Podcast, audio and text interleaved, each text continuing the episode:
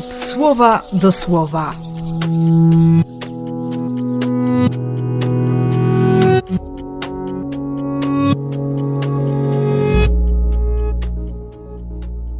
Piętnasty lipca, sobota.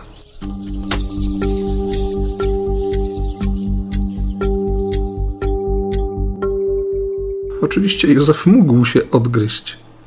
Miał teraz władzę, wobec której wszyscy jego bracia, no właśnie, byli jak cień pionka.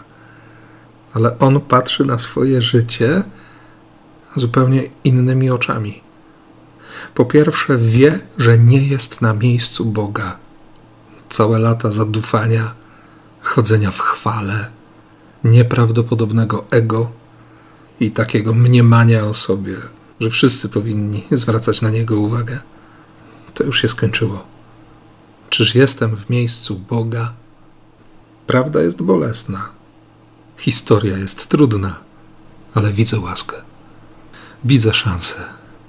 Patrzeć jak Józef. Widzieć tę sensowność Ewangelii.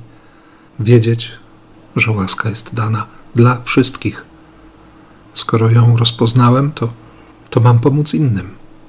Pomóc przede wszystkim w tym, by, by uwierzyli w Boga, który się troszczy, który kocha, który nie chce zabijać, ale daje życie. Aby Twoje i moje życie było dowodem, że, że On jest w tym świecie, że kocha tak jak nikt inny.